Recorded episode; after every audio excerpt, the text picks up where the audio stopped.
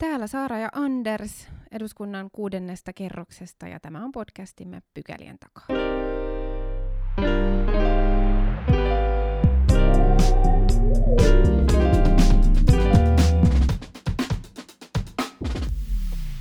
Mennään ensimmäiseen pykälään. Euroopassa on sota ja Euroopan politiikassa keskiössä on Saksa ja Saksan politiikka. Tästä tilanteesta keskustelemme tänään ja vieraaksemme olemme saaneet suurlähettiläs Rene Nybergin.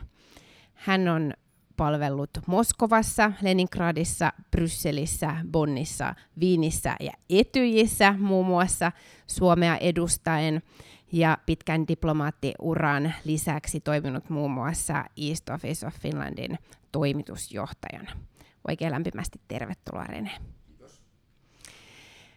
Saksan vaaleissa tapahtui iso muutos ää, viime vuonna ja sen jälkeen on tämä sota Venäjän hyökkäyksen myötä tullut Eurooppaan isoja muutoksia eurooppalaisessa ää, politiikassa ja myös kansallisesti siellä Saksassa. Millä tavalla voisi tiiviisti kuvata Saksan poliittista tilannetta tällä hetkellä? Liittokansleri, liittokansleri Olaf Scholz määritteli asian yhdellä sanalla Zeitenwende, eli aikakauden muutos, aikakauden muuttuminen. Ja, se, ja se, sillä hän kuvasi sitä, että Saksan politiikka on muuttunut, Saksan politiikka, äh, politiikka on tehnyt käännöksen, ja jossakin määrin voidaan sanoa, että se käännös on ollut hyvin radikaali, 180 astetta, mutta se ei ole ollut mikään helppo käännös. Koska Saksan on pitänyt nopeasti asemoitua tilanteeseen, jossa Euroopassa on sota – ja jossa siis, jossa siis Venäjä on hyökännyt, hyökännyt tota, naapurivaltiota vastaan, ja Venäjän sota, Venäjän sota on, on niin kuin hän, niin kuin Saksa sanoo, me sanomme, on perusteeton aggressio. Tähän äh, Scholzin äh, asemaan ja, ja nousuun on, on liittynyt todella suuria odotuksia, koska niin keskeinen rooli liittokanslerilla on. Ja, ja tässä on tietenkin taustalla nyt ensinnäkin tämä vaalitulos, jossa ää, CDU kärsi mittavan tappion ja, ja vaalituloksen myötä syntyi ää, tavanomaisesta poikkeava hallituskoalitio. Ja kaiken tämän jälkeen niin, niin liittokansleriksi tosiaan nousi Scholz ja tällaisessa tilanteessa, jossa, jossa muun muassa tällainen ää, merkittävä ää, muutos on, on Zeitenwende tapahtunut ää, Saksan suhtautumisessa. Mutta millä tavalla voitaisiin arvioida, että Scholz on tämän liittokanslerin roolin ottanut? Hänhän äh, on joidenkin arvioiden mukaan esiintynyt vähän myös epävarmasti. Saksan järjestelmä on vahvasti kanslerivetoinen. Saksan perustuslaki lähtee siitä, että der Bundeskanzler bestimmt die Richtlinien der Politik. Eli Saksan liittokansleri määrää politiikan suuntaviivat. Hän ei ole primus inter pares, niin kuin esimerkiksi meillä, jossa pääministeri on tietenkin pääministeri, mutta hän on enemmän tai vähemmän, vähemmän yksi porukasta. Saksassa liittokanslerin asema on erittäin vahva. Tätä on syytä, tätä on syytä korostaa. Esimerkiksi Saksassa hallitus ei voi erota, ellei sen tilalle valita uutta. Saksan liittokansleria ei voida kaataa tota, tota, liittopäivillä epäluottamuslauseeseen, ellei samalla valita uutta. Se on niin sanottu konstruktiivinen tota, epäluottamuslause. Tyhjötä ei saa syntyä. Ei saa tyhjöä syntyä. Ja, ja tota, Saksan perustuslaki, joka, joka 48, 48 tota, sorvattiin länsiliittoutuneiden valvoman silmän alla ja astui voimaan 49, niin on tietenkin Weimarin tasavallan kokemusten, kokemusten, kokemusten vuoksi niin yksiselitteinen. Ja, voi, ja tämä on ehkä ihan mielenkiintoista korostaa, että kun Saksassa puhutaan isänmaallisuudesta, käsite, joka siis, joka siis on, on pilaan, meni pilalle Saksassa, niin Saksassa puhutaan perustuslaki uskollisuudesta. Mm. Eli se Saksan, se, Saksan vastavakoulu on nimeltään, on nimeltään perustuslain puolustusvirasto. Eli perustuslaki on se, jonka, jonka kaikki hyväksyy ja jonka nimeen kaikki vannoo. Myöskin ne, jotka ovat hallituksen kimpussa.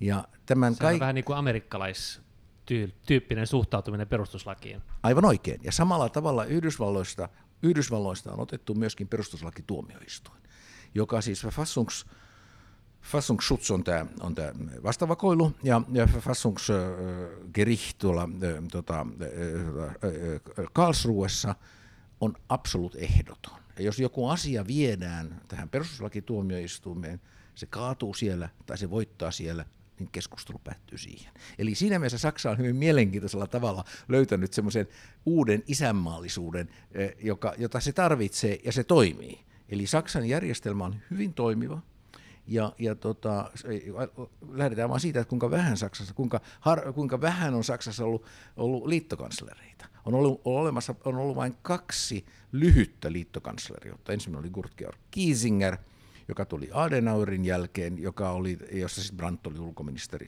siinä hallituksessa.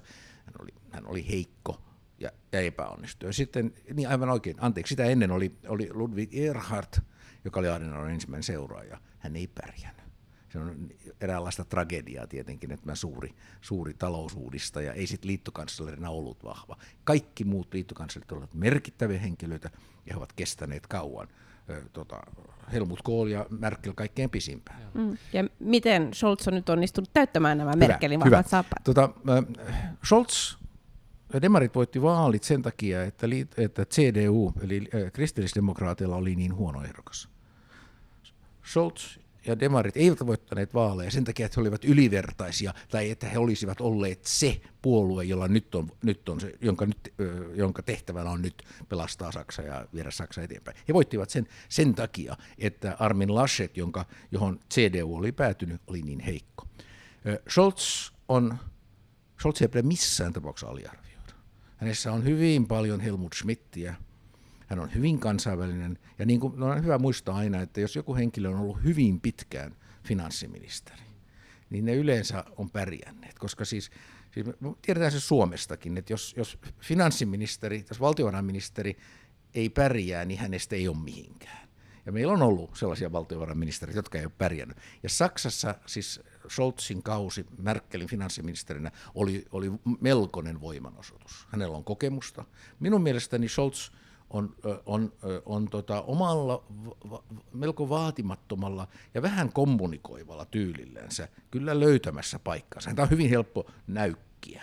Mä pidän Scholzia, tota, Scholzia siis äh, vahvana liittokanslerina, ja mä olen aivan varma, että hän ottaa paikkansa, mutta eihän tämä mikään helppo tilanne ole. Joo, siis saappaat on aika isot, ja, ja niin kuin sanoit, että, että Saksassa on, on, on usein niin kuin pitkäikäisiä äh, kanslereita, ja aina jossain vaiheessa ne saa sitten rautakanslerin tai kanslerinnan tit, tittelin, että, että sellaista niin vahvaa johtajuutta ehkä sen viran myötäkin, kun selitit alussa, että, että kaikki on kanslerista kiinni, niin sen, senkin myötä ikään kuin kasvaa, kasvaa tällainen, tällainen myytti kanslerin e, ympärillä, eikä Merkelkään tietenkin ihan alusta alkaen ollut, ollut vahva. Aivan oikein. Istuin muutaman CDU-kansanedustajan kanssa lounaalla tässä muutama päivä sitten, ja he kertovat, mitä hän alkuvuosina asema oli hyvinkin heikko, ja että vakavasti pohdittiin CDUn sisällä, että, että olisiko syytä niin kuin vaihtaa, mutta sitten, sitten hän kuitenkin kuin nousi siitä ja, ja, ja kehittyy. Ehkä tämä sitten on, on, on Scholzinkin kohdalla edessä.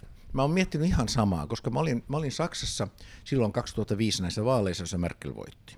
Ja nehän oli vaalit, jossa, jossa, jossa siis CDU ja Merkel käytännössä katsoen hävisivät vaalit. Mutta he voittivat teknisesti ja näin ollen, näin, ollen, tota, näin ollen tulos oli selvä. Ja se viimeinen vaalikierros käytiin tota, tämmöisessä televisiokeskustelussa, joka on Saksan politiikassa perinteinen, vaalien jälkeen on niin sanottu elefantenrunde. Silloin elefantit kokoontuu, kokoontuu puhumaan, ja Helmut, Gerhard Schröder tuli sisään hävinneenä tähän vaalikeskusteluun, ja niin kuin moni sanoi, että, että oliko hän olikohan, tuppa, olikohan siis vetänyt jotakin tai olikohan muuten, muuten juonut jotakin, hän menetti totaalisesti malttinsa. Ja Merkel meni pienemmäksi ja pienemmäksi ja hiljaisemmaksi ja hiljaisemmaksi. Ja sen jälkeen Merkel oli voittanut, Joo. koska Schröder pilasi sen tilaisuuden riehumalla ja törkeällä tavalla, siis käsittelemällä eh, tota, eh, eh, siis Merkelia, joka oli voittanut vaalit. Koska koska siis kun vaalitulos oli niin niukka, niin demarit, ja tässä tapauksessa Schröder itse tarjosi, tarjosi tota, CDUlle mahdollisuutta, että okei, te voititte, mutta vaihtakaa kansleria.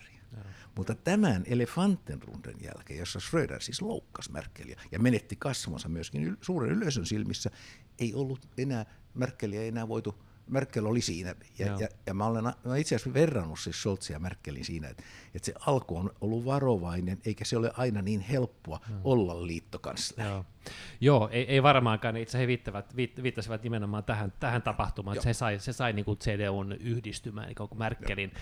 taakse.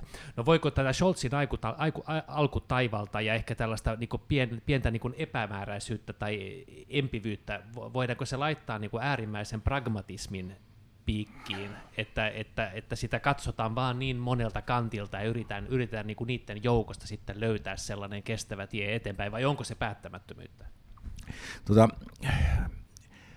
tässä on ollut pari semmoista asiaa, josta, joiden kohdalla ei ole mennyt ihan, ihan asiat on menneet niin kuin oli ajateltu. Yksi oli, yksi oli tämä äänestys tästä, tästä rokotuspakosta. Se ei nyt Ukrainan sodan syttymisen jälkeen ole enää iso asia mutta si, siinä siis Scholzilla, Scholzilla ei pysynyt homma hanskassa. Hän, hänen terveysministerinsä on ehkä väärä valinta, mutta, mutta se ei ole mun mielestä ole tällä hetkellä se iso kysymys. Sen sijaan, mitä tulee Ukrainaan, ja tulee siis aseisiin, niin, niin, niin tota, täytyy muistaa, että Saksa on yhtä lailla trau, Saksa on traumatisoinut maa. Saksan, Saksa, Saksalle tämä sodan paino on, on, on sellainen, sellainen tota, taakka, joka, joka yhä 70 vuotta sodan päättymisen jälkeen on todellisuutta Saksassa. Puhutaan, puhutaan joskus the German angstista – pacifism, neutralism and anti-Americanism. Eli puhutaan siitä, että, että, että Saksa ei oikeastaan vieläkään ole löytänyt sitä paikkaansa. Kylmän sodan aikana Saksa oli tota, ulkoistanut turvallisuuspoliittisen ajattelun Washingtonille. Saksasta puuttuu tällainen ranskalainen ja brittiläinen itse, it, itsenäinen turvallisuuspolitiikan ja tämmöisen niin kuin isompien kysymysten arviointi omasta näkökulmasta. Tästä nähdään Bundeswehr on ajettu alas, ja Bundeswehrille ei ole koskaan haluttu antaa sellaista roolia. Ja, ja sehän on siis, sehän on siis, siis, siis jos joku, niin kuin Ruotsi on nähnyt saman asian, jos, jos puolustusvoimat ajetaan alas, niin eipä niitä ajeta ylös kovin nopeasti. Mm. Ruotsi muistu, Saksa muistuttaa tässä Ruotsia. Saksan demarit ja Ruotsin demarit, niillä on molemmilla sama, sama tota, samalla tavalla siis tämmöinen Übervater, joka, jonka, jonka varjo pyöri, tota, yhä tuntuu heille. Se on Willy Brandt ja se on Ulof, Ulof Palme. Hmm. Joo, epäilemättä äh, Saksan suhtautumisessa tähän sotaan niin on, on vanhaa traumaa ja omaa historiallista taakkaa ja, ja sen äh, pohdintaa. Ja Scholzhan on, on tosiaankin nimenomaan puhunut tästä Saitenvendestä suhteessa äh, puolustuspolitiikkaan ja, ja suhtautumisesta ä, Ukrainan ä, tukeen. Ja siellähän on vahvistettu puolustusmenoja merkittävällä tavalla. Oliko peräti 100 miljoonaa euroa nyt jo, nyt jo niin kuin tehty ää, päätös ja, ja on, on niin kuin vahvistettu tukea Ukrainalle ja, ja halutaan vahvistaa läsnäoloa ää, Naton jäsenmaissa ja niin, niin edespäin. Ää, toinen seikka, minkä takia voi olla, että Saksalla on tai onkin ollut vaikeaa suhtautua tähän tilanteeseen, ja se liittyy epäilemättä ää, suhteesta Venäjään, jossa on vahva energiapoliittinen riippuvuus. Ja jos ää, Euroopan unioni onnistui yllättämään sillä, miten yhtenäisesti ja vahvasti, varsin nopeasti tämän hyökkäyksen jälkeen pystyttiin toimimaan, asettamaan pakotteita ja ohjaamaan tukea Ukrainalle, niin tässä energiakysymyksessä tämä yhtenäisyys vaikuttaa vähän rakoilevan ja nimenomaan Scholzin Saksa on, on tässä ää, keskeisenä ää, pelurina haraamassa vähän vastaan. Saksa, ihan niin kuin Suomi, lähti siitä, että Wandel durch Handel, eli me, saamme, me kykenemme vaikuttamaan Venäjän kehitykseen, sen muuttumiseen, sen muutokseen kaupan, kanssakäymisen kautta. Suomen ja Saksan ero on tässä pelk- on, on, on itse asiassa nyanssiero. Ajattelimme täysin samalla tavalla kuin saksalaiset. Suomen kohdalla tästä irrottautuminen on helpompaa, koska meidän koko politiikkamme perusta on paljon pragmaattisempi. Ja meillä on koko ajan mielessä, mielessä siis hengissä säilyminen, olemassaolo. Meidän, me hävisimme oikeutetun sodan, mikä, mikä, san, mikä me joskus joudun sanomaan saksalaisille, koska meidän hyö, kimppumme hyökättiin. Meidän suhtautumisemme Venäjään on tässä suhteessa paljon selkeämpi. Me tiedämme, mistä on ollut kysymys, ja me tiedämme, minkä takia me toimimme tällä tavalla Venäjän suhteen. Saksalle tämä on vakava, vaikeampi asia.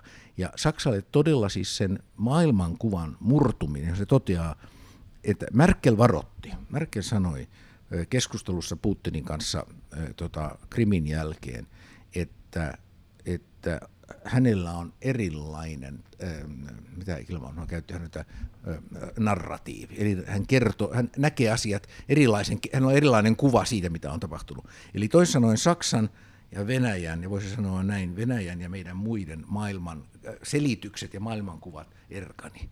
Ja, ja siitä huolimatta Saksalla oli vaikeaa myöntää, että Wandel durch Handel ei toimi. Ja, ja, se, ja, ja tota, tässä suhteessa siis, tämä, tämä on se perusselitys. Sitten me tullaan siihen, että tämä energia on vähän hankalaa. ja, ja Saksan kohdalla on kysymys on viime kädessä kaasusta. Ja sitten me tullaan siihen, me voidaan puhua ydinvoimasta, me voidaan puhua mistä tahansa, mutta, että, mutta se täytyy sanoa, että Scholzilla on semmoinen talous- ja energiaministeri, jollaista minä en muista nähneeni Saksassa. Ja se on tämä, tämä tota, vihreä Habeck. Missä mielessä hän on erilainen. määrätietoinen, hän on, hän, saa, hän on määrätietoinen, hän on suorastaan brutaalilla tavalla selkeä. Ja hän on itse asiassa nyt kääntämässä Saksan energiapolitiikkaa sen niissä puitteissa, mikä on mahdollista. Esimerkiksi tällä hetkellä nyt ihan näinä päivinä on tehty päätöksiä, joilla ajetaan yli, siis minimoidaan, minimoidaan prosessit, ajetaan yli vastalauseet, jotka ovat olleet esteenä sille, että että Wilhelmshavenin, joka on, joka on jos, jos on hyvin luonnon satama, vanha, vanha keisarillisen laivaston päätukikohta, niin, niin sinne, sinne rakennetaan LNG-terminaali. Eli, eli tota, Saks, Habeck tuli, tuli talousministeriksi, joka on valtava ministeriö, ja tajusi, että tämä on se ministeriö, tämä on se porukka, joka on systemaattisesti estänyt LNG-terminaalien rakentamisen. Eli yhtäkkiä siis, ja, ja hän siis, siis, hänellä on siis valtava työ kääntää tämä toisenlaiseksi. Samaten sitten tämä hänen tapansa lentää, tuota, lentää äh, Gulfille ja, ja, ja ostaa, ostaa kaasua. Eli, to, eli, eli Saksan energiaministeri äh, toimii, toimii vähentääksensä tätä riippuvuutta, mutta kaasun kohdalla se riippuvuus on niin massiivinen, että se ei yön yli tapahdu. Joo, taitaa olla puolet suunnilleen heidän, heidän kasvusta tulee sieltä Venäjältä. Tämä, tämä äh, Handelin voima, niin, niin siinä, siinähän kaiketi logiikka oli se, että tämä on kaksisuuntainen tie, että jos Venäjä tarvitsee meitä ja me tarvitsemme Venäjää, niin silloin, silloin niin kuin syntyy tasapaino. Ja, ja se on varmaan niin kuin teori, teoriassa niin kuin ihan hyvä ajatus, mutta sitten kun Venäjälle muut asiat ovat tärkeämpiä, ja, ja, ja rahan tulo sitten on sellainen asia, tai sen katkeaminen on sellainen asia, joka sitten ilmeisesti voidaan sietää hetkeksi, ja, ja, tota, ja, ja, ja ehkä li, liiaksi lyödään vetoa sen puolesta, että, että se tarve toisessa päässä on niin iso, että he sitten pystyvät reagoimaan näihin muihin, muihin asioihin. Kannattaa muistaa, että kun Putin teki päätöksen hyökätä Ukrainaan, niin hän ei ottanut mukaan ei pääministeriä eikä keskuspankin pääjohtajaa. Hän asetti heidät tapahtuneen tosiasioiden eteen. Eli toisin sanoen Venäjän johtajalla on puutteellinen käsitys siitä, kuinka syvästi ja monipuolisesti Venäjä itse asiassa on verkostunut globaaliin maailmaan. Ja nyt ihmetellään, että, että kohta ei lentokoneet lennä, tehtaat ei pysty tuottamaan tuotteita, kun ei ole komponentteja, ja kaikki muu kiva, mikä on nyt tulossa. Eli Vandel durch Handel epäonnistui sen takia, että siinä arvioitiin Venäjä väärin. Ja, sen, ja siinä me teimme aivan saman virheen. Mä sanon, koko ajan korostan tätä, että se meidän filosofian, meidän näkemyksemme, niin se oli, se oli hyvin paljon sukua Saksalle. Eri, eri asia on se, että me olemme eri kokoa, ja sitten meillä on erilainen historia, ja meillä on itse asiassa erilainen käsitys itsestämme. Nyt kun Venäjä tämän äh, brutaalin sodan päätti aloittaa ja, ja sillä on ollut seurauksia, Venäjä halutaan äh, eristää ja, ja venä, venäläisistä riippuvuuksista halutaan irtaantua, niin juuri tämä mainittu kaasu on nyt se kaikkein äh, hankalin paikka. Suomessakin on hallituksen julkilausuttu äh, tavoite, että, Suomi irtaantuu venäläisestä fossiilisesta energiasta ja, ja näin tulee toimia, mutta se on meille merkittävästi helpompaa kuin Saksalle, joka, joka on, on niin paljon vahvemmin riippuvainen tästä kaasutoimituksesta niin kuin Keski-Euroopassa muutenkin. Ja mainittu äh, ministeri äh, Habeck äh, on, on esittänyt tästä tilanteesta huolimatta ihan kunnianhimoisia tavoitteita äh, siitä, että Saksa äh, pienentäisi tämän venäläisen äh, kaasun osuutta 10 prosenttiin äh, vuoteen 2024 mennessä. Tällä viikolla Suomessa vieraili äh, Bundestagin edustajia ja, ja heidän kanssa äh, istuttiin palaveria ja, ja tiedustelin just vähän tästä, että miltä, miltä se näyttää. Vaikutti sieltä, siltä, että parlamentin edustajilla ei ollut kyllä äh, kauhean vahvaa näkemystä siitä, että onko tämä ylipäätänsä mahdollista vai, vai ei. Mutta nähdäänkö Saksassa nyt tämän Zeitenwenden lisäksi niin, niin, niin uusi versio Energiewendestä? Niin, siis, siis jos ajatellaan, että, että kun historia kirjoitetaan ja arvioidaan Merkelin kautta, niin, niin minä väittäisin, että Merkelin suurin virhe oli tämä Energiewende. Minä väitän, että se, se, se virhe, jonka hän teki Fukushiman jälkeen, kun hän kiirehti ydinvoiman alasajoa, josta oli tehty jo päätös ja oli aikataulu, niin se oli se hänen suuri virheensä. Mutta siis tämä ydinvoima on sellainen asia, joka, joka, mä muistan, kun mä olin lähettiläänä Berliinissä 2004-2008, niin ennen vuoden 05 vaaleja mä en koskaan suostunut puhumaan ydinvoimasta, koska mut haluttiin instrumentalisoida. Siis Suomen lähettilästä haluttiin käyttää ydinvoiman puolesta puhujana. Mutta vaalien jälkeen mä sitten osallistuin tähän keskusteluun ja otin esimerkiksi kerran julkisesti yhteen ää, ää, ää, tota, energiaministeri Gabrielin kanssa tämmöinen kovan luokan kovan luokan taistelija. Ja, ja tota, mä kirjoitin sitten niin kuin saksalaiseen tyyliin kuuluun, niin kun mä olin ollut hänen kanssaan julkisesti eri mieltä, mä kirjoitin hänelle pitkän kirjeen. Koska hän väitti, niin kuin Saksassa pitää, Saksassa pitää aina sitten osata myöskin kirjallisesti kuvata, koska hän väitti, että Suomessa ei voida rakentaa ydinvoimaa muuta kuin raskaasti subventoida, mikä oli roskaa. Ja, ja tota, e, tämän taustalla, tämä on, tämä on, siis minkä takia ydinvoimaa vastustetaan, tämä on erittäin monimutkainen asia. Se lähtee ydinaseiden vastustuksesta sitä kautta, kun ydinaseita vastustettiin, niin kaikki, mikä liittyy ytimeen, on syntiä. Ja siitä syntyi sitten tällainen aivan uskomaton kansanliike, joka on tietenkin vihreiden alku. Mutta tämän päivän vihreät ja, ja ne, jotka tästä alkoi, niin ne ovat aika tavalla, niin kuin meidänkin vihreät ovat. Siis mä sanoisin näin, että, että jos minä nyt Osmo Soininvaaraa ja Pekka Haavisto, jotka mä nyt parhaiten tunnen, niin mietin, niin vaikka ne on ollut mukana alusta asti, ne on ihan erilaisia. Ja Saksassa on käynyt näin. Mutta siis tämä ydinvoimavastaisuus, se on, se on Saksalle todellinen kirous, koska Saksan ydinvoimateollisuus oli maailman huippua.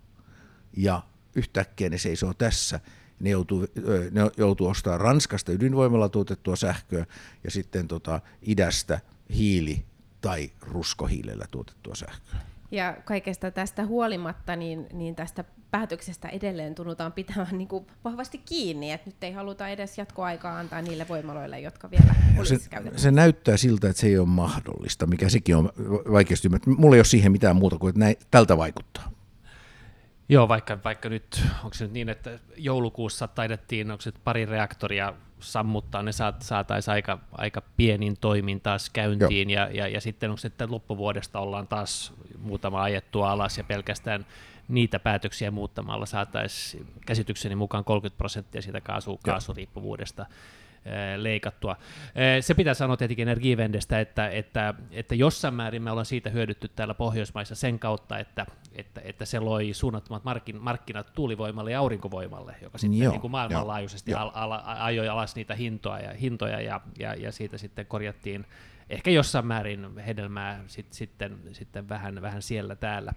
Mutta, tota, mutta joo, tuntuu olevan niin syvälle iskostunut päätös ja tosiaankin vihreille niin, kuin niin syvästi siinä ideologiassa oleva asia, että, että, että se olisi niin ison mittaluokan tappio, että, että paljon pitää tapahtua ennen, jotta, tai ennen, ennen, kuin se, ennen kuin se muuttuu se Mä, mä en voi kuvitella, ellei nyt todella siis sitten näitä sinun mainitsemisia sulkemisia ja edessä olevia sulkemisia peruuta, niin mä en voi kuvitella, että, että ydinvoimaan palataan, ellei sitten palata näiden uuden sukupolven näiden pienten modulaarien kautta, mutta sitä ei, se ei ole näköpiirissä.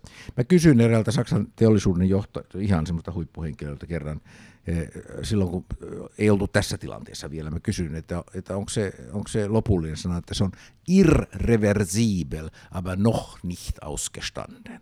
Se on siis peruuttamaton, mutta me emme tiedä vielä, miten me siitä selviämme. Mm. Ja se on muista, siis se kuvaa sitä Ja nyt ne on siinä tilanteessa.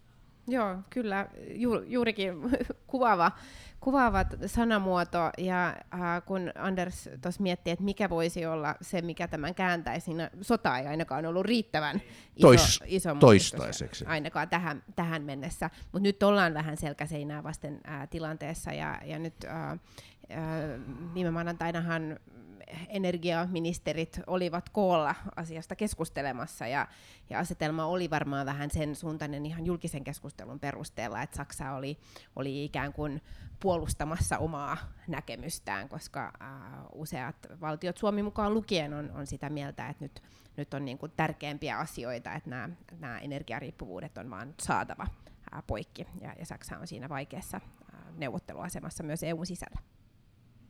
Tota, jos, jos joku on nähnyt Ludwigshafenissa olevan BASFn tehtaan, niin silloin ymmärtää, mistä on kysymys. Se on, e, e, nyt kun meillä on tota lehdissä näytetty, että Azov Stalin terästehdas, jota mm. Venäjä ei vieläkään ole kyennyt valtaamaan, on yhtä suuri kuin Etelä-Helsinki. Niin mä luulen, että BASFn tehdas Ludwigshafenissa on vielä suurempi. Se pysähtyy huomenna, jos ei ole kaasua. Siis, se, se on, siis, se, siis kysymys ei ole, siis Saksa, Saksa on tietenkin myöskin kotitaloudet lämpiää kaasulla, mm. mutta siis Saksan teollisuus, mm. kaasu on elintärkeä. Eli tämä riippuvuus on, on todellinen, mutta sitten on olemassa kolikon toinen puoli. Että jos Venäjä voi katkaista kaasun myynnin Puolaan ja Bulgariaan, mutta jos se tekee sen Saksalle, niin se menettää, se menettää suurimman asiakkaansa ja silloin mm. se menettää myös tuloja. Joo, Eli joo. me emme tiedä vielä, miten tämä Putinin keksintö siitä, että ka- kaasusta pitää maksaa ruplilla, että miten sen kanssa käy. Mehän olemme tehneet päätöksen, että, että me emme maksa ruplilla. Saksa on tehnyt saman päätöksen, katsotaan miten käy. Joo, yksi tämän alkuvuoden opeista lienee se, että, että vihreä siirtymä ja turvallisuuspolitiikka, ne on kytketty toisiinsa, ja, ja energiapolitiikka ja turva, turvallisuuspolitiikka aivan, aivan erityisesti. Vielä ennen kuin lopetamme, Rene Nyberg, missä maailma on tai missä Eurooppa on puolen vuoden kuluttua? Mikä on tapa, mitä on tapahtunut Venäjällä, mitä on tapahtunut Saksassa, ehkä etenkin, mitä, miltä Ukrainan tilanne näyttää sinun ennustuksissasi? Eh, tota, the good news on, että Ukraina ei tule antautumaan. The bad news on, että Putin ei anna periksi. Ja kun, kun Venäjä ei ole voittanut, niin se on hävinnyt. Ja jos Venäjän hallitsija häviää sodan, siitä tulee, se johtaa poliittisiin johtopäätöksiin. Me emme tiedä kauanko tämä sota kestää, mutta minä en näe, että Venäjä tämän sodan voittaisi. Ja näin ollen siis, no, näin ollen siis Moskovassa, Moskovassa alkaa tapahtua mitä, koska, millä tavalla mahdotonta sanoa. Venäjän historiasta me tiedämme sen, että sodan häviäminen johtaa vallan vaihtumiseen. Se on Venäjän historiassa useita esimerkkejä. Tällä viikolla äh, Suomi ja Saksa on ollut läheisissä tekemisissä. Meidän pääministeri yhdessä äh, Ruotsin pääministerin kanssa vieraili äh, liittokansleri Scholzin vieraana siellä valtion linnassa ja Bundestagin edustajia oli täällä Suomessa samaan aikaan vierailulla ja, ja mekin heitä Andersin kanssa tavattiin ja oli oikein mukava päättää tämä viikko siihen, että saatiin sinut vieraaksi ää, Rene keskustelemaan Saksan tilanteesta ja, ja suhteesta Euroopan politiikkaan. Kiitos vierailusta. Kiitos, kiitos kutsusta. Kiitos.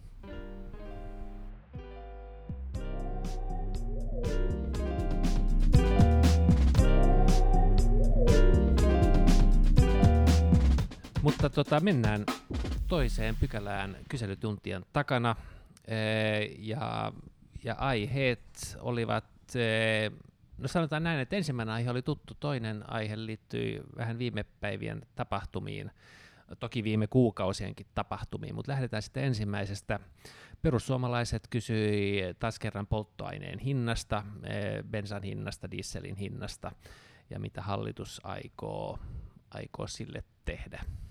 Joo, valtiovarainministeri Saarikko oli, oli tällaisessa perussuomalaisten grillissä, ja nyt jo uh, useammalla kyselytunnilla on toistunut vähän tällainen asetelma, että, että ministeri Saarikko kyllä ihan taitavasti, uh, hän on retorisesti hyvin, hyvin taitava, niin, niin on myös perussuomalaisia itseään haastanut siitä, että mikä, mikä teidän linjanne nyt on uh, esimerkiksi uh, talouspolitiikassa, ja, ja ihan, ihan vissi pointtihan siinäkin kyllä oli perussuomalaiset vaikutti peräänkuuluttavan ennen kaikkea veronalennuksia, joka ei välttämättä ehkä ole kyllä paras, paras mahdollinen keino varsinkaan tällaiseen, jos ajatellaan tällaista niin lyhytaikaista ratkaisua, mutta muitakin ää, mahdollisuuksia on. Ää, ministeri Saarikon vastaus kärsivällisesti tähän, tähän toistettuun kysymykseen oli se, että mitään keinoja ei kuitenkaan suljeta ulkopuolelle. Joo, eh, nyt kun sen sanoit, niin siis Saari, Annika Saarikkohan tosiaankin äh, taisi aika, aika tota, nasevasti vastata tähän samaan kysymykseen joskus pari-kolme viikkoa sitten, koska hänen vastaus on, on, on sitten pyörinyt, pyörinyt somessa ja, ja mä tykin törmäsin, törmäsin siihen jossain, jossain kanavassa, että tota siitä huolimatta niin menivät sitten hyökkäykseen uudelleen. Ja tosiaankin kaipasivat veroalennuksia, eh, jota nyt on tehty Ruotsissa ja varmaan, varmaan monissa muissakin maissa. Saarikko vastasi sillä, että, että, tota, että tätä sekoitevelvoitetta suunnitellaan, suunnitellaan pudotettavaksi, että sillä olisi samanlainen teho. Mä oon ihan samaa mieltä kuin sinä, että, että tavallaan veronalennukset on, on niin sikäli ongelmallinen, että jos siitä lähdetään niin pumppaamaan, niin markkinat menee helposti sekaisin ja on kauhean vaikea reagoida oikea-aikaisesti. E, mutta ei se, ei se toki se sekoitevelvoitteen kanssa säätäminen nyt ihan ongelmaton juttu ole, että, että se vaikuttaa koko tämän investointiympäristön ennustettavuuteen ja on firmoja, jotka on niin kuin investoinut käytännössä niin kuin tietyn kysynnän pohjalta, ja sitten sekoite, ja se kysyntähän käytännössä syntyy sen sekoitevelvoitteen kautta aika pitkälti, että jos sitä lähdetään säätämään. Mutta eh, jos oikein on ymmärtänyt, niin, niin tällainen esitys on kuitenkin lausuntokierroksella, ja, ja, ja siitä saattaa hyvinkin, hyvinkin tulla totta. Mutta kaiken kaikkiaan tähän on kauhean vaikea reagoida, ja, ja, ja, ja, ja, ja Suomen hallitus nyt on ainoa, joka tämän kanssa kamppailee. Ja koska tämä on vaikeaa, niin siihen tartutaan sitten kyselytunnilla, ja, ja perus, perussuomalaiset kyselevät sitten helppoja ratkaisuja perään. Joo, tämä on, on iso kysymys äh, kaikkialla Euroopassa ja, ja Suomessakin pumppuhinta on, on noussut merkittävällä tavalla, mutta ei äh, sitten taas ihan niin paljon kuin jossakin, jossakin muualla. Ja su- suuntaa on niin kuin vaikea ennakoida. Tietenkin kun markkinalla toimitaan, niin, niin hintojen kehitys voi olla välillä toiseen suuntaan ja välillä sitten taas jonkin, jonkin toiseen suuntaan. Ja se on nähty myös tässä energiahinnassa, josta, josta ehkä hetken päästä puhutaan vielä, vielä enemmän. Mutta äh, todellakin iso huoli ymmärrettävästi on monella ihmisellä siitä, että arjen kustannukset kasvaa. Ja, ja tämä bensan hinta on, on siitä yksi esimerkki. Markkinahinnat nousi jo ennen tätä Venäjän aloittamaa sotaa ja, ja sen myötä tilanne on sitten vielä, vielä ed- edelleen korostunut. Joo, mutta sitten se niin kun, ei ikinä lakkaa ihmettelemästä, että, että samana päivänä kun barrelin hinta nousee, niin se nousee myöskin siellä mankin nesteasemalla se bensan hinta, mutta sitten kun barrelin hinta laskee, niin sitten se tulee, tulee niin kuin kuukausien viiveellä, että, että, että joko, joko se kulkee toiseen suuntaan sen jalostaman läpi todella nopeasti, tai sitten ehkä nämä firmat näkee tässä mahdollisuuden. Et kyllä mä veikkaan, että, että polttoainejakelijat niin tekee varmaan aika hyvää tulosta tänä vuonna, koska siinä tilanteessa, kun ihminen niin kun olettaa, että hinta nousee, niin, niin ollaan sitten valmiita maksamaan ja, ja, ja, ja, ja sitä käytetään sitten hyväksi. Ja kun puhutaan tästä biopolttoaineesta, niin minusta sekin on merkille pantavaa, että, että, että biopolttoaineet, jos ostaa niin puhdasta biopolttoainetta, tai nestemäistä, niin, niin sen hintahan seuraa myöskin sen fossiilisen kanssa samaa, samaa tahtia, se tulee ylös, vaikka sen tuotantokustannuksissa tämä fossiilisen energian hintakomponentti on, on niin kuin hyvin pieni. Niin näin se markkina toimii. Joo, joo, ja näin biokaasuautoilijana voi sanoa, että myös biokaasun hinta on, on, on noussut erittäin isolla prosenttiosuudella tässä, tässä viime ää, aikoina, ja, ja sehän on, on niin kotimainen kiertotalouspolttoaine, jossa ei niin öljybarelin hinnasta tarvitse sinällään ää, välittää, mutta, mutta tota, hinnan kehitys näkyy myös se voi. Joo, öljybarrelin hinta on sikäli ongelmallinen, että, että nyt kun yritetään kiristää vähän ruuvia Venäjän ympärillä, niin, niin se, että se pysyy korkealla, niin sehän tarkoittaa, että vaikka kulutus tai myynti vähenisi, niin, niin tulot eivät välttämättä että nyt tietenkin toivoisi, että, että ehkä muut öljyntuottajavaltiot vastaavasti nostaisi sitä kapasiteettia, mutta varmaan tämä korkea barrelihinta kelpaa, kelpaa heillekin. Hmm. Kyllä, tässä just näkee, että mikään ihan yksinkertainen kokonaisuus tämä ei ole, ja aiheet on kyllä linkittyneitä tiiviisti toisiinsa. Toinen kyselytunti äh, kysymys, joka tuli koko- kokoomukselta, niin äh, liittyi ydinvoimaan, ja nythän äh, Fennovoima ihan oikein äh, lopulta teki tämän päätöksen siitä, että äh, Rosatomin kanssa ei, ei ydinvoimalaa ole, ole tulossa, ja, ja se hanke on, on nyt äh, kuopattu. Äh, samaan aikaan me kuitenkin tiedetään, että äh, sähkön määrä, tarve sähkön tuotannolle tulee kasvamaan ihan niin kuin uskomattoman paljon jo lähitulevaisuudessa. Joten on ollut vähän epäselvää se, että, että millä tavalla tämä meidän kotimainen energiapolitiikan kokonaisuus nyt sitten reagoi siihen, että keskeinen osuus, tämä, Fennovoiman ää, osuus, olisi siitä sit jäämässä pois. Joo, onneksi Olkiluoto lähtee käyntiin, mutta, mutta kyllä näyttää siltä, että, että varmaan niin lisää tarvitaan. Se Olkiluotohan suunnilleen täyttää sen reijän, joka nyt poistuva Venäjän tuonti, sikäli kun se oikeasti poistuu nyt sähkönkin osalta aiheuttaa, mutta, mutta varmaan tarve kasvaa, kasvaa tulevaisuudessa ja, ja, ja jo vaan ottaa huomioon nyt niin kuin aika korkeat sähkön hinnat, niin, niin, niin olisi, olisi suotavaa.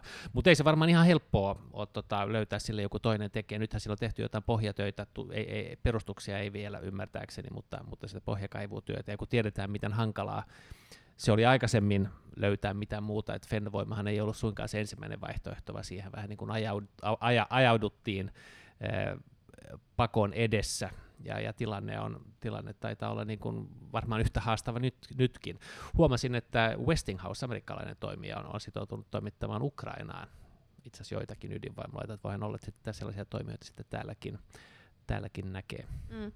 Kokoomuksen kysymys liittyy just vähän ehkä tähän, että aikooko hallitus olla jollakin tavalla aktiivinen tässä, koska energiapolitiikan ja, ja puhtaan sähkön tuotannosta yksi keskeinen osa, joka nykyisiin suunnitelmiin kuuluu, niin on pois pelistä, että millä tavalla hallitus ikään kuin itse aktivoituu tässä, ja, ja ministerin ää, Lintilän vastaus oli vähän sen suuntainen, että ei, ei mitenkään, että ne on yksityisiä hankkeita, ja, ja tästä näin odotellaan, että jos joku ottaisi ää, yhteyttä, mutta et, et kyllä varmastikin myös oma aktiivisuutta tarvitaan, vaikka se ei sitten olisikaan julkinen hanke. Niin, Oy, valtion sähkötuotantoyritys Oy, tätä, tätä tätä kokoomus, tämän perän kokoomus tivasi, tai niin se olisi voinut tulkita, ei sitä varmaan pa- kyllä Jos haluaa pahansuopaisesti tulkita, niin tämä on kyllä mahdollista, mutta siitähän ei toki kysymys joo, ollut. Joo, joo, sehän on vähän, vähän tietenkin haastava, että, että siinä on tällainen niin kuin yrityskeskittymä sen takana, ja, ja valtion niin kuin rooli tässä vaiheessa on, on niin kuin vääjäämättä vääjäämättä aika pieni, mutta, mutta varmaan voisi jossain määrin, jossain määrin avittaa. En itse kyllä niin kuin oikein, oikein niin kuin löydä sitä, sitä niin kuin mekanismia, minkä kautta niin kuin nyt, nyt sitä tehtäisiin, mutta, mutta, mutta ehkäpä jo, jo, joku, joku löytyy, onhan nyt Lintilä aikaansaapa kaveri. Mm. Ja, ja sehän on tietenkin niin kuin kokonaisuus, että itsekin tuossa noin pohdiskelin, kun eilen sattumalta juuri ympäristövaliokunnassa käsiteltiin ilmastolakia, ja, ja mekin oltiin sun kanssa ihan tällä viikolla puhut, puhumassa sitten tulevasta ää, energia- ja ilmastostrategiasta, joka on parhaillaan ää, lausunnoilla. Ja nämä on sitä energiapolitiikkaa ohjaavia ää, asioita, ää, lainsäädäntö ja, ja strateginen paperi, ja molemmissa niin kuin lähdetään siitä olettamasta, että tämä fennovoima toteutuu. Eli äh, kyllä niin kuin hallituksen suunnalta pitää olla aktiivisuutta ja suunnitelmallisuutta siinä, että millä tavalla sitä, sitä suunnitelmaa nyt äh, sitten tarkistetaan, kun tilanne on näin merkittävästi muuttunut. Ja sehän liittyy esimerkiksi sellaisiin asioihin niin kuin luvitus, jossa on ollut paljon joo, ongelmia. Joo. Joo, Eh, Fennovoiman kohdalla sinänsä niin kuin ajattelen, että luvituksen ongelmat ehkä pikemminkin tässä tapauksessa on ollut niin kuin siinä niin kuin tekijästä kiinni, että ne on ollut niin kuin luvattoman huonot ja, ja, ja venäläinen toimija on jättänyt laskuja maksamatta ja, ja suunnitelmat myöhässä ja niin edelleen, mutta joo varmaan isossa kuvassa näin. Meillähän tulee varmaan, varmaan niin kuin Lovisan pidennyshakemus tässä jossain vaiheessa, ehkä, ehkä Lovisaan voitaisiin rakentaa jotain lisää. Tavallaan hän, hän niin kuin, tai monestakin syystä minusta Hanhikivi paikkana oli vähän kyseenalainen, että, että ehkä olisi ollut perustellumpaa ää, laajentaa sitten niin Lovisan, Lovisan ydinvoimalaa. Mutta yhtä lailla mikä tahansa tuollainen hanke, niin se vaatii sen laitetoimittajan, ja, ja, ja tota, se nyt on ollut tähän asti kohtalaisen hankalaa. Mutta ehkä joku Olkiluoton nelonen samalla tekniikalla ehkä se onnistuu sitten tällä kertaa paremmin. Uskaltaisiko joku siihen, uskaltaisiko siihen lähteä? No joo, iso, isoja kysymyksiä ja, ja ison kokoisia hankkeita, mutta et selvää on se, että sitä puhdasta sähköä tullaan tarvitsemaan ihan, ihan valtavat ää, määrät. Yksi asia, joka ei kyselytunnilla noussut varsinaisesti esiin, mutta tuli muuten mieleen, niin on, on vety ja, ja vetytalous, mikä on, on Suomessa vielä ollut varsin pienellä mm. keskustelulla, myöskin edellyttää sähkön tuotannolta aika paljon, mutta isoja mahdollisuuksia ja, ja voidaan tästä sitten keskustella lisää, kun on alkuviikoksi lähdössä maailman vetysummittiin edustamaan edustamaan Suomea. Niin, siis vety, sehän ansaitsisi ihan, ihan niin kuin oman jakson pykälien takaa podcastia. Tota, Joo, siis on aika monta tällaista niin kuin vedyn, vedyn tapasta ja, tai siis niin kuin kaasumuotoista synteettistä polttoainetta tehdään niin kuin sähköllä sähköllä niin kuin ilmasta tai jostain muusta polttoainetta, ja kaikki vaatii, vaatii tietenkin sähkön tuotantoa, mutta tilanteessa, kun meillä on niin kuin sellaisia tuotantomuotoja, jonka vaihtuva kustannus on, on nolla, niin kuin aurinko tai, tai, tai tuuli, niin se, sehän on, on varmaan niin kuin mahdollisuuksien rajoissa. Ja joku synteettinen nestemäinen polttoaine, niin kuin dieselin tai bensiinin korvaajana, niin kyllä niiden hinnat vähitellen niin kuin tulee alas sellaisen niin saavutettavaan tasoon, että siitä voisi olla vaikka nyt sitten raskaan, polt- raskaan liikenteen polttoaineeksi. Mm. No mä voin tulla meidän podcastiin vieraaksi sitten ensi viikon vetykonferenssin no. terveisten myötä. hei tuolla Suomen johtavaksi vetyekspertiksi. Kyllä, kyllä, ja heti johtavan podcastin vieraaksi.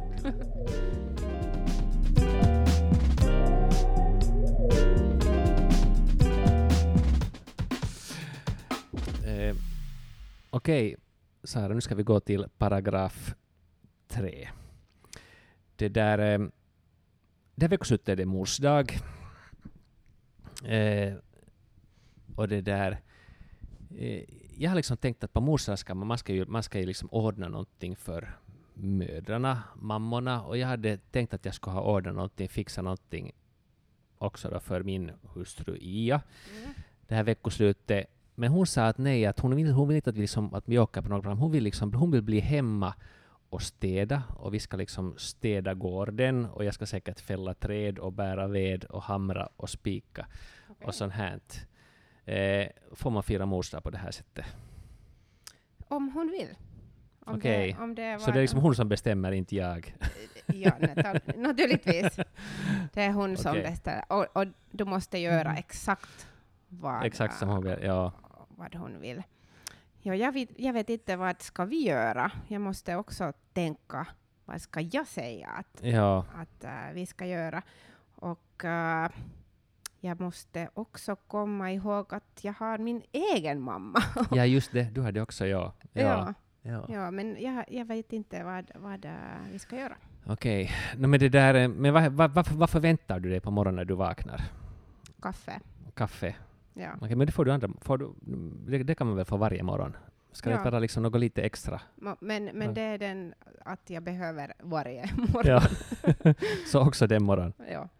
Okej, får du kaffe på sängen eller måste du gå till bordet? Nej, nej, jag kan gå till köket. Men, men också äh, min barn äh, vet hur, hur jag vill äh, ha min kaffe. Ja. Och de, de ska göra det, ja. tror jag. Okej. Mm. Bra. Nej, jag är helt för det här att inte kaffe i sängen. Alltså jag, jag har aldrig riktigt förstått det här att man ska äta morgonmål i sängen. Ja. Jag tycker att det är liksom bättre att ja. göra det Äta i köket. Ja. ja. men du är en arkitekt. Ja, ja det är det. ja. Bra, men gratulerar på morsdagen så här i förväg och alla ni Tack. andra lyssnare också, Tack. som vare sig ni är mödrar eller inte. Mm. Och ska du sjunga nu? Jag ska, ja, det här sjunger vi. Just det. eh, eh, ja, det här hade jag tecknat med, men nu är du be Ja, alltså vi sjunger, vi sjunger eh, så här när det är mors dag. Happy mors dag to you. Happy mors dag to you. Happy mors dag alla mammor. Happy mors dag to you. No men, tack så mycket.